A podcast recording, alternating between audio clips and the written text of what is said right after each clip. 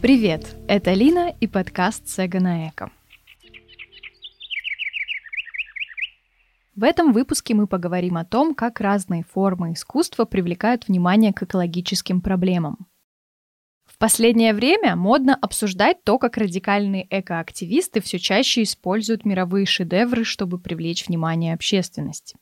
Об этом я вам расскажу в другой раз, а сейчас я больше хотела бы сфокусироваться на своей личной истории – в сентябре этого года я впервые поучаствовала в пленере, тема которого звучала как «Природа знает лучше». Это инициатива людей из двух культурных белорусских институций, которая в этом году проходила на моей малой исторической родине в Литве.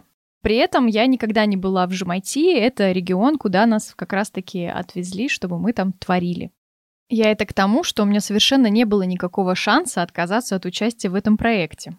Тем более пленэр давал мне возможность попробовать новые форматы продвижения эко-повестки. Позже результаты наших трудов можно было посмотреть в Тельшийской галерее. Если вы находитесь в Вильнюсе, то, возможно, до конца года у вас также есть возможность посмотреть экспозицию. Следите за анонсом в описании к этому выпуску.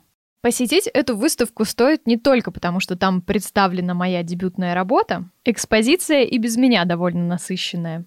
Там рефлексия дикого и живого вокруг себя и в себе вылилась в работы о пресыщении не только вещами, но и смыслами. В совместное создание арт-объектов с озерами и лесами вокруг и даже в жуткое, но гипнотизирующее описание апокалипсиса. Соорганизаторки выставки инициатива Ева Project собрали высказывания 20 белорусских художников и художниц о том, как быть живыми во времена, когда все вокруг пылает.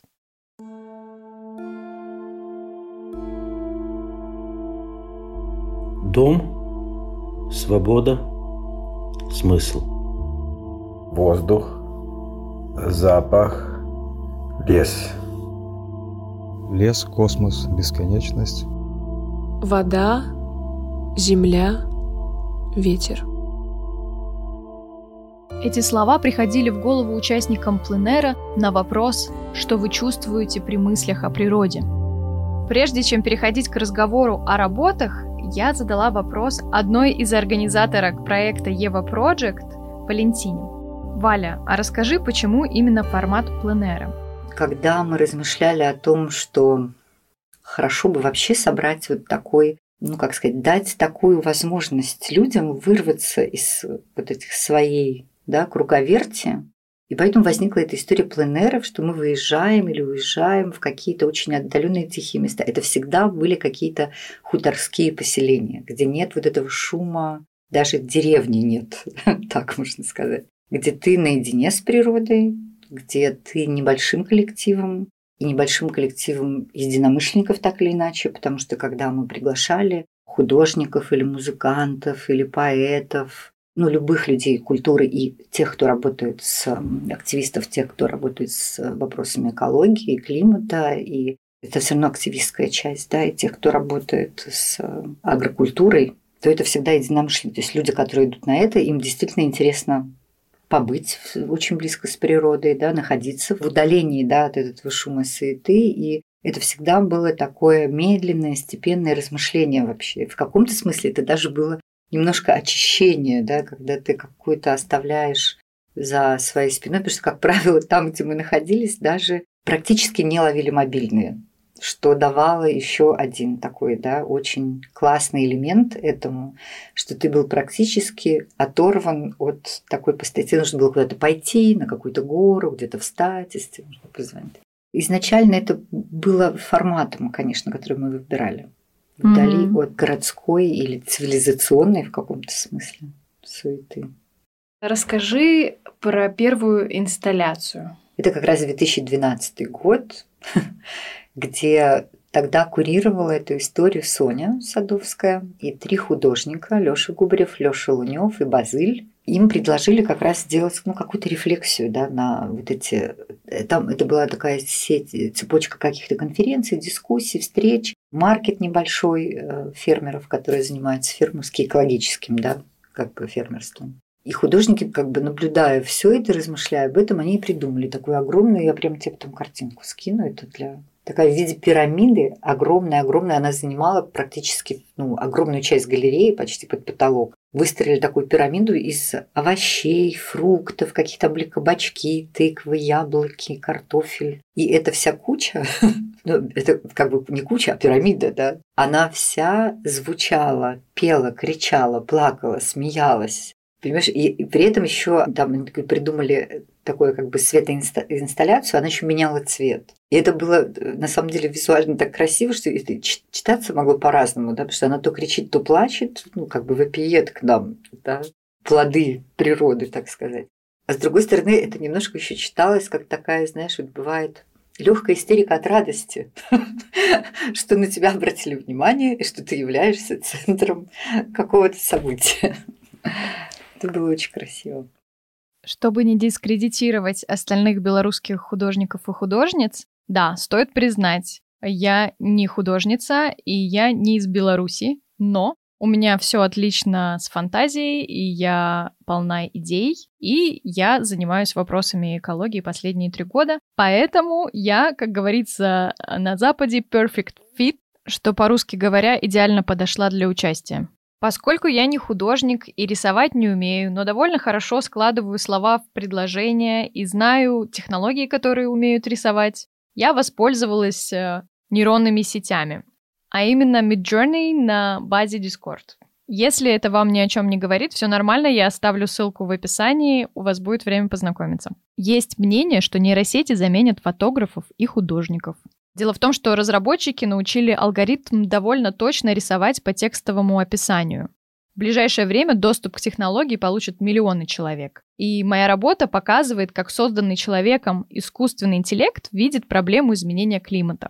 А у изменения климата и у климатического кризиса в целом проблема с имиджем. Обычно все представляют себе знаменитый снимок из космоса, так называемый синий мрамор, или дрейфующего на льдине белого медведя. Так вот, сходите на выставку или посмотрите в моем инстаграме, как видит изменение климата нейросеть. Назвала свою digital работу довольно эпично. Мы видим только то, что мы называем климатический кризис глазами нейросети. Конечно, описывать свою творческую работу словами – это та еще задачка, но я попросила участников пленера все-таки погрузить вас в атмосферу этой выставки и рассказать немножко о своих работах. Моя работа — это пять коротких звуковых ландшафтов. Катя, 29 лет, музыкант, живет в Берлине. Я записывала звуки окружающей среды, немного искажала их, преувеличивала, кардинально меняла и составляла небольшую композицию, добавляла какие-то уже инструменты, бас, гармонию, мелодию немного. Записывала отрывки разговоров также. И основная идея — то, что все звучит, все звучит очень по-разному, и как настроено наше ухо, как настроено наше внимание, так мы и слышим. Аудиоработа Кати довольно активно используется в этом выпуске подкаста, но послушайте один из примеров того, что получилось.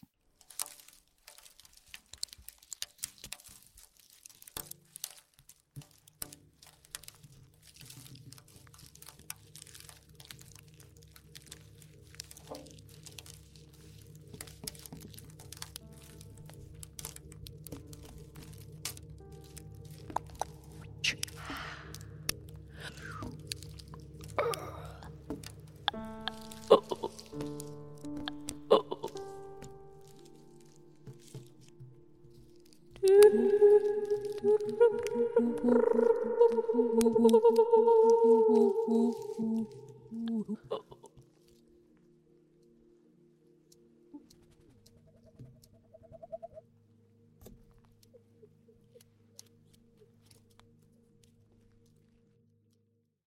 Еще одна работа представлена Александром Бельским.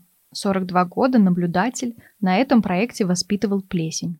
Работа, которую я сделал после пленера, она сделана в коллаборации с плесенью. Я подготовил холст, собрал материал природный, груши, яблоки, уже пораженные спорами, и на холсте вырастил, как получилось, какую-то колонию плесени. Зачем это все было нужно?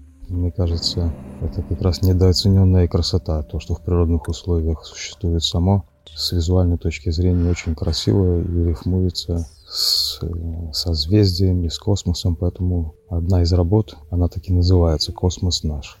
Еще в дополнение я начал, я сделал три работы, где на плесень не было времени, но они связаны одной локацией. Там все события происходят в космосе. Работы называются «Большой взрыв 2.0». В ожидании ядерного взрыва мысли, понятно, крутятся вокруг этого.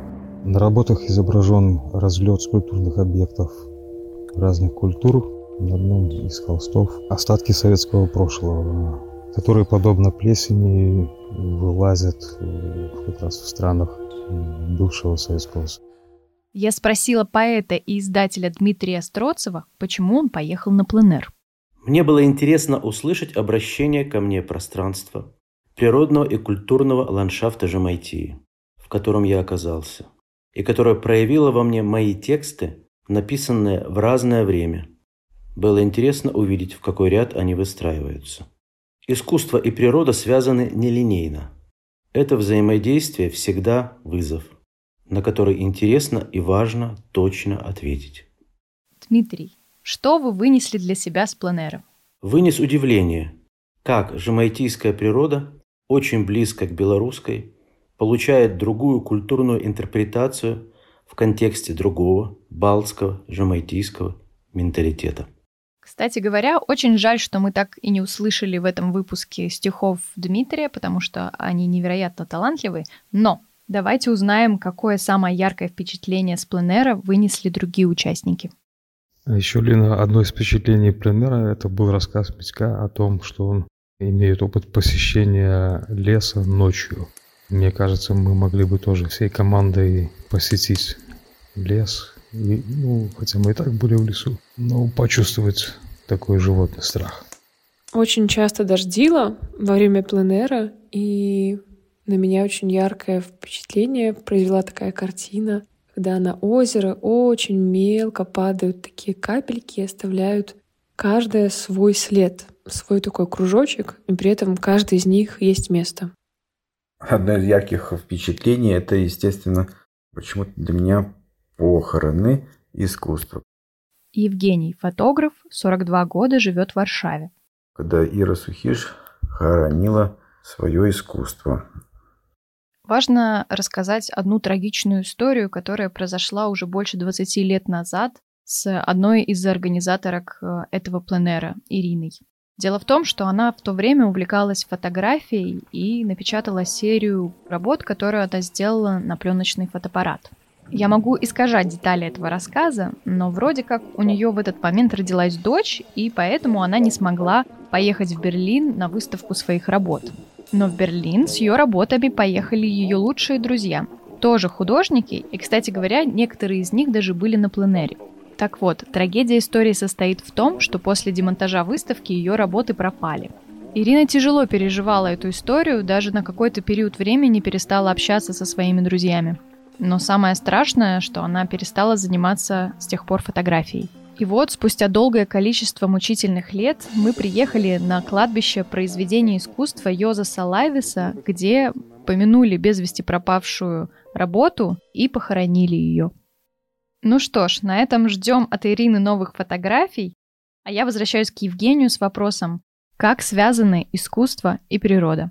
Оно одновременно и связано, и в то же время не связано. Искусство – это как форма разговора, которая может идти против экологии, а может, наоборот, обратить внимание на проблемы с экологией. Вот, допустим, в последнее время экоактивисты как раз-таки используют искусство в рамках привлечения к проблеме, которую они выявили. Тем самым, конечно, разрушая искусство, но при этом обращая внимание на проблему.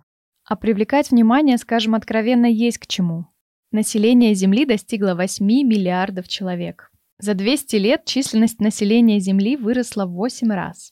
Этот значительный рост объясняется развитием медицины, достижениями в области санитарии, расширением доступа к питьевой воде и широким охватом вакцинации. Ускорение темпов роста общего населения Земли – это тренд, который несет в себе угрозу. Большему количеству человек необходимо гораздо больше ресурсов. Пищи, сырья, материалов. Более серьезной параллельно становится и проблема отходов, как бытовых, так и промышленных. Человечество все активнее вырубает леса, уничтожает естественную среду обитания диких животных и, конечно же, все больше и больше потребляет.